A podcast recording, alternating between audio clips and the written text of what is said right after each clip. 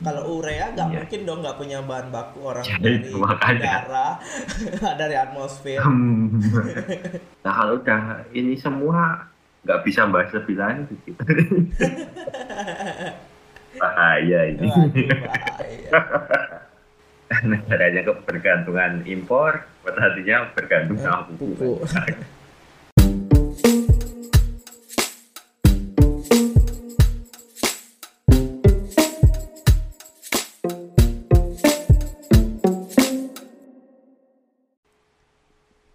Dan selamat datang di Darwin Quest Podcast bersama saya Punta dan rekan saya Mifty Man.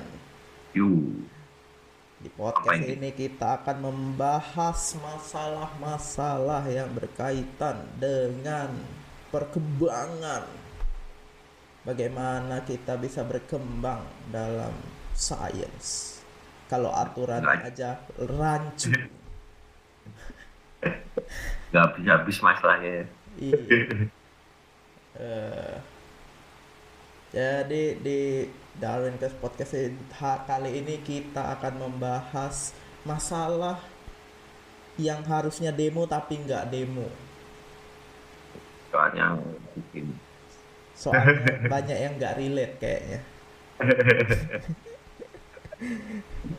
Yaitu Mungkin kan- ada, adalah masalah kenaikan pupuk yang sampai 100% dan udah terjadi. Waktu itu kan beberapa bulan yang lalu masih prediksi.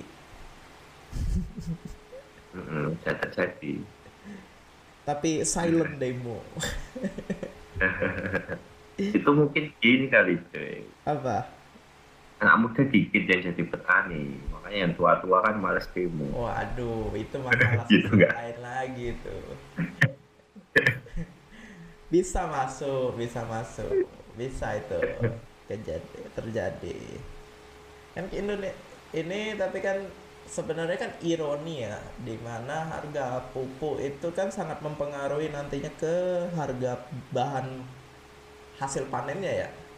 ya harusnya mempengaruhi kos Mau hasil nggak mau.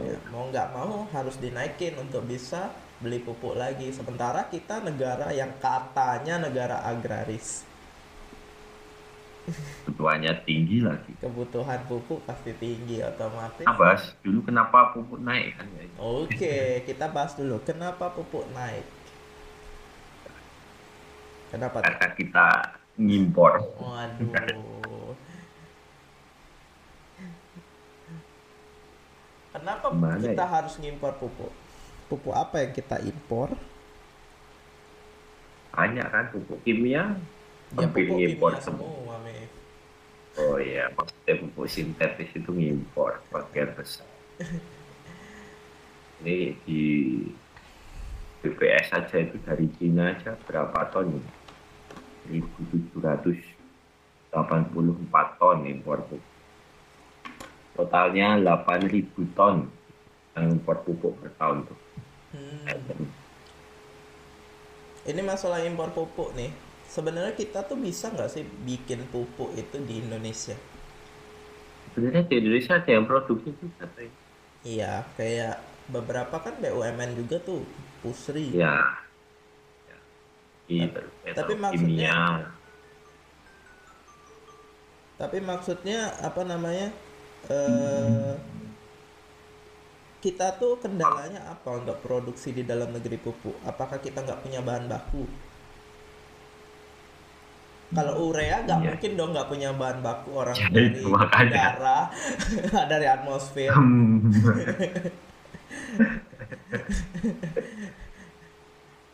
Kalau pospor ya mungkin bisa tuh kalau pospor nggak semua daerah di Indonesia bisa nambang pospor itu cuma Ya, tapi- terpusat di Pulau Jawa doang kan ya tapi kan bisa produksi tuh Mm-mm.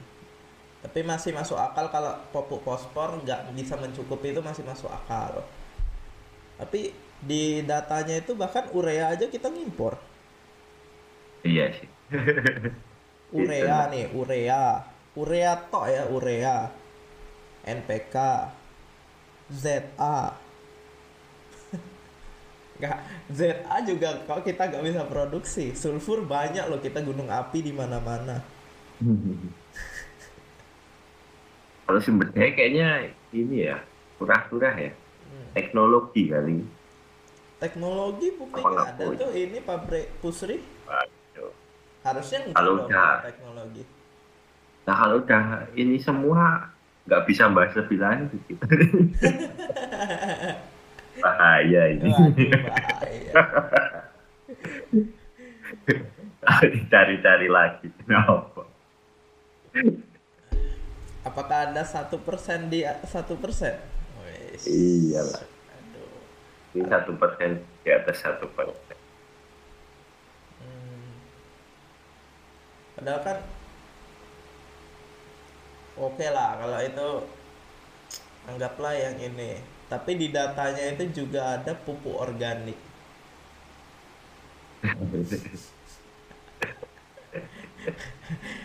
Kalau ini mah beneran indikasi pemain, Mif. Jadi kita nggak bisa nutup-nutupi juga. Oh gitu. Kita emang nggak nutup-nutupin kok. Kita Iya, nggak begitu ngomongnya. nggak bisa. Oke, kalau yang Itu. tadi anggaplah teknologi. teknologinya kurang lah pupuk Ya. organik coy pupuk kompos itu kan di dalamnya termasuk Slow tech padahal ya. iya Kalau kompos itu. Lo teh tahu guling. gimana tuh Eh, Ngopi dulu aja.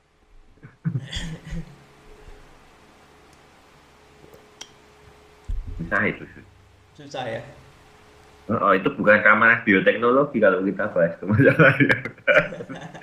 tapi kan kita memang di Darwin Quest yang kali ini yang baru ini kita Oh nggak- gitu ya. nggak nggak terpatok ke bioteknologinya doang tapi instrumen pendukungnya juga kayak mana kita bisa Oh, eh, apa namanya eh kultur apa ya? Bukan kultur juga sih. Eh, budaya bukan. Iya, berarti rule rule-nya gitu kan ekosistem menentukan. bioteknologi itu bisa berkembang kayak gitu. Jadi bisnis bi- unit bisnis atau apanya yang terkait biotek itu bisa berkembang di Indonesia. Katanya kita negara G20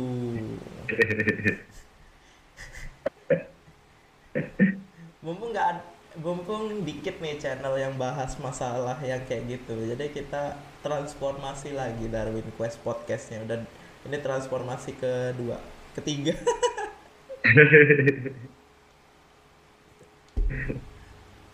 itu satu persen di atas satu persen. nyata satu persen. So- Soalnya kan BUMN kita berapa? 16 ribu triliun kan? Hmm. APBN sekitar 3.000, 2.500 sampai 3.000 kan. Dan yang swasta itu 10.000, 3.000-nya UMK. Nah, Ya 10.000. ini kita mungkin nggak ada yang paham nggak ada yang iniin kali ya nggak ada yang paham tapi ada nggak terkait regulasi yang mungkin menyusahkan untuk produsen baru masuk ke industri pupuk Regulasinya banyak sih naik standarisasi kayaknya. kalau misalnya kita pick kita logik aja nih ya kita pakai logika awam aja logika awam aja misalnya kalau untuk produksi pupuk urea yang harus diiniin so yang pasti kan amdal tuh ya mungkin itu yang Ya, agak sulit nah. tapi untuk regulasi produk kayaknya nggak banyak deh yang habis bisa di di yang bisa jadi hambatan Yang jelas keluar itu kan mahal izin edar pupuk. Tahu aku ya.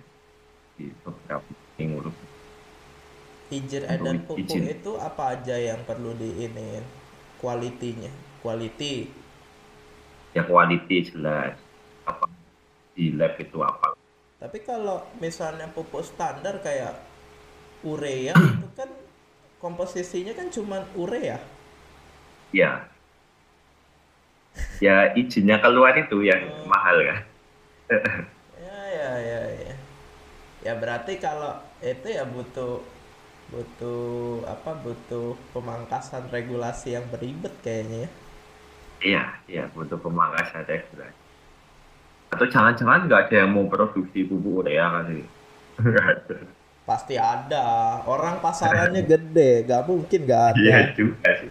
Marketnya udah jelas banget. Marketnya udah jelas, gak mungkin gak ada. Pasti ada, cuman terkendala itu kayaknya. Yang memungkinkan selain itu ada lagi sih Apa? impor, regulasi impornya. Wah, iya juga sih. ya kan kalau apa namanya biasanya kan produk dalam negeri kan harusnya kalau bisa diproduksi di dalam negeri kan pajaknya tinggi kan Mm-mm. ya kalau yang impor pemerintah sendiri itu gimana itu Wah, itu juga susah sih kalau itu. iya kan kalau impor misalkan bisa diproduksi dalam negeri tapi di luar negeri lebih murah gitu kan proteksi kan itu harus Iya, iya, iya. Itu juga masuk sih. iya kan apalagi misalkan Chinese kan politiknya kan agak serem juga itu Mm-mm. kita kan kesinggungan juga itu mesti jual kan bisa jual rugi kalau gitu. Iya sih. gara-gara renminbinya bisa keluar murah banget produk-produk itu jadi Tapi jadi nggak buat lagi di sini kan misalkan produksi pupuk Tapi kalau misalnya kayak gini kondisinya sekarang nih, kondisinya sekarang ketika apa negara la eh, banyak konflik yang terjadi di negara lain, apa Nah, politik itulah. internasional, otomatis kan kita harus bisa ngandalin produk dalam negeri. Nah. Kalau kita bergantung itu kan ini kesannya kita bergantung banget nih karena Iya, kondisi politik internasional nggak stabil terus bahkan harga pupuk itu bisa jadi dua kali lipat. Kita nggak usah ngomongin bahan lain bahan pangan lain Iya. lah dari harga pupuk naik dua kali lipat pasti dampaknya hasil panen lain pasti naiknya dua kali lipat. Mungkin harga cabai nanti naik dua kali lipat belum nanti eh, apa ada hama apa gitu gagal panen. Belum Iya. resiko-resiko walaupun nggak gitu nggak nggak langsung ya. Mm-mm. walaupun agak pending tapi tetap bakal ditambah lagi walaupun eh, sedih ya walaupun sebenarnya sedih petani Indonesia itu kebanyakan nggak berani nanam kalau nggak ada pupuk. Iya ya. Jadi udah berkat ketergantungan banget terhadap pupuk terutama Ya, pupuk mandatory. sintetis ya. Mandatory udah. Negaranya kebergantungan impor petaninya bergantung sama pupuk. pupuk. Agak sedihnya ya itu sih mungkin mungkin kan sebenarnya guna proteksi itu kan kayak gitu. Kalau kemandirian kan mungkin di awal agak lebih mahal memang biaya produksi kalau inisiasi kan. Tapi kan bakal bisa ngatur sendiri harusnya ya. Sebenarnya triggernya kan itu komponen ini kan. Apa namanya? Energi kan yang pemicu naik utamanya. Iya. Di global ya. Iya. Gas kan. Gas ah, ah. buat produksi itu ya kan ya mungkin nggak apa banyak yang nggak tahu kalau misalnya kayak urea kayak gitu. Itu cara pem urea dan pupuk N lainnya itu kebanyakan dia dikompres dari apa nitrogen gas yang ada di atmosfer. Terus yang dua dipepetin gitu. Nah, jadi dia nanti jadi urea. Ya prosesnya tuh butuhin tekanan yang tinggi gitu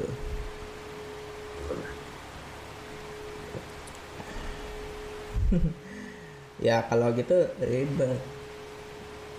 Dan sekarang dan sekarang pun tanpa alternatif. Jadi kayak misalnya eh, yang dari sebenarnya udah beberapa tahun yang lalu sih digalakin. Kayak misalnya pembuatan pupuk organik kayak gitu kemandirian pupuk organik kayak gitu kompos kompos ini. Cuman ya yang terjadi kan ini mungkin faktor mm, apa antar antar daerah nggak saling support kayaknya. Jadi kayak kita kita ini aja kita lihat aja yang punya misalnya punya sumber kompos terbanyak tuh kan bukan daerah pertanian. Bener banget itu itu problematika kita KKN ya. Bukan daerah pertanian. Di daerah pertanian justru ya jarang ada peternakan. Tapi Iya. misalnya lokalisasi apa yang itu nggak diolah terus disalurkan ke daerah yang membutuhkan pupuk organik. Padahal kan itu bisa barter misalnya raminya jeraminya itu bisa untuk silase pakan Iya, ternak. Paling nggak petani yang ngumpulin pakan ternak tukeran sama itu kan. Iya. Ya. tapi kan Indonesia Ya. terlalu luas Mif Eh, nggak cukup untuk memikirkan hal-hal seperti itu. itulah itu jadinya. Di masalah itu agak complicated ya. Bang complicated sih sebenarnya. Lebih ke regulasinya kan? Iya lebih ke regulasinya sih. Terlalu banyak lapisan kan berarti. Sebenarnya terlalu be- sebenarnya bukan terlalu banyak lapisan berarti terlalu banyak kepentingan gak sih? Ya itu. Yaitu nanti merujuknya ke satu persen satu persen itu nanti Hmm. ya. Ya terus juga ya kurangnya regula eh kurangnya regenerasi petani muda ya juga ngaruh sih ya pengaruh soalnya kan jadi nggak aware. Mm-mm. kan yang demo kan pemuda. Jadi iya nanti dibutuhin demo nggak ada yang nggak ada yang demo. Nggak merasa ini berimpact ya nggak nggak soalnya impactnya kan jangka panjang kan itu nggak nggak. Kayaknya nggak jangka panjang juga deh. Ya kan maksudnya nggak instan maksudnya oh, paling iya iya iya. Nggak instan. Ya, paling nggak nunggu beberapa kali panen stok habis Hmm, baru naik semua itu. Naik semua pasti. Dan naiknya ya cukup signifikan. Signifikan sekali. Belum lagi ini musim hujan. Ya. Untuk susah. apa namanya bahan pangan kayak misalnya cabai tomat oh pasti melejitnya jauh karena banyak yang gagal panen sulit nanam cabai di musim hujan. Ya. tomat kita sulit.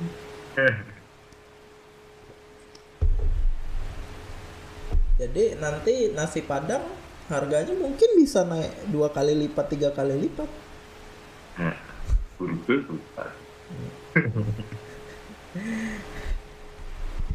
ya, ya itulah. Paling nggak ya sebenarnya itulah pentingnya ini ya kemandirian. Iya kemandirian. Walaupun inisialnya bakal uh, costnya kelihatan gede tapi untuk jangka panjang itu ya kalau nggak nggak mampu negeri swasta kenapa juga nggak diiniin? Apa? Ya kalau misalnya kan untuk bikin ekosistem Iya, iya. bisnis yang bagus kan nggak nggak harus nggak semuanya harus dimonopoli negeri gitu perusahaan negeri BUMN kayak gitu. Enggak sih aku sih ngarahnya problemnya kayak gitu tadi. Misalkan kita apa produksi swasta tapi tetap dibandiri sama impor yang lebih murah juga nggak jalan kan? Hmm. ya ya. Lebih ke situ. Kasusnya kan sering kayak gitu. Impor pada lokal ada tapi impor lebih murah kan? Tetap nggak bisa bersaing kan sih iya.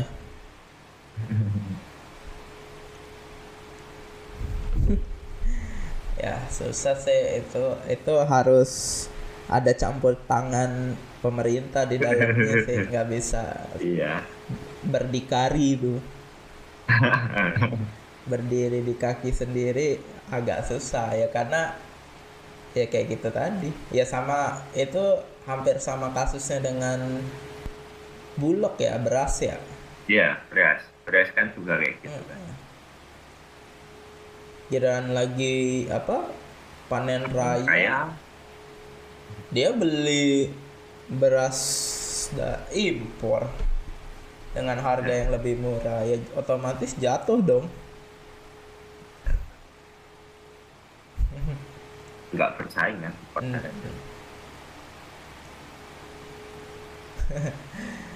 ya kompleks sih masalahnya cuman kalau ya itu tadi beberapa sudah beberapa masukan ya itu tadi untuk untuk itu untuk bisa bikin ekosistem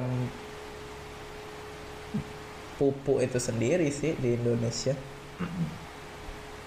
paling nggak kita kalau misalkan kayak gitu punya resistensi lah terhadap fluktuasi gitu Mm. Ya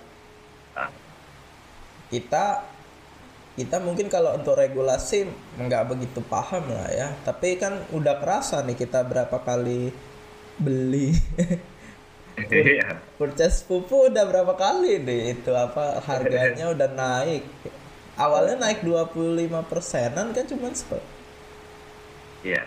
terus tiba-tiba naik lagi 11 ribu jadi 19 ribu Iya. sekarang. kerasa banget itu ya. Kalau kalau untuk untuk apa pupuk tanaman hias ya mungkin nggak kerasa gitu yang untuk tanaman hias rumahan gitu nggak Iya. terasa cuman kalau untuk ya pertanian yang skalanya cukup gede Eh, hektar dua hektar. Iya. berapa ton bubuk? Lumayan banget ya Bu. lumayan itu gapnya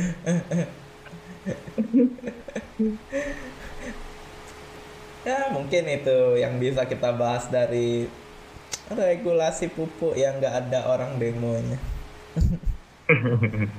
Ya. Mungkin gara-gara non subsidi kali makanya nggak ada orang demo juga. Ya tapi kan tetap ngaruh Mif gini aja apa namanya Iya bensin naik cuma 200 perak 500 perak aja orang ribut dulu. Iya. Itulah. Beras nih beras nih. Gak usah jauh yang sama-sama Iya. produk pertanian nih. Yang sama sama produk pertanian. Beras naik 500 perak per kilo itu orang pada ribut. Lah kalau pupuknya naiknya dua kali lipat. Gimana coba? Logiknya.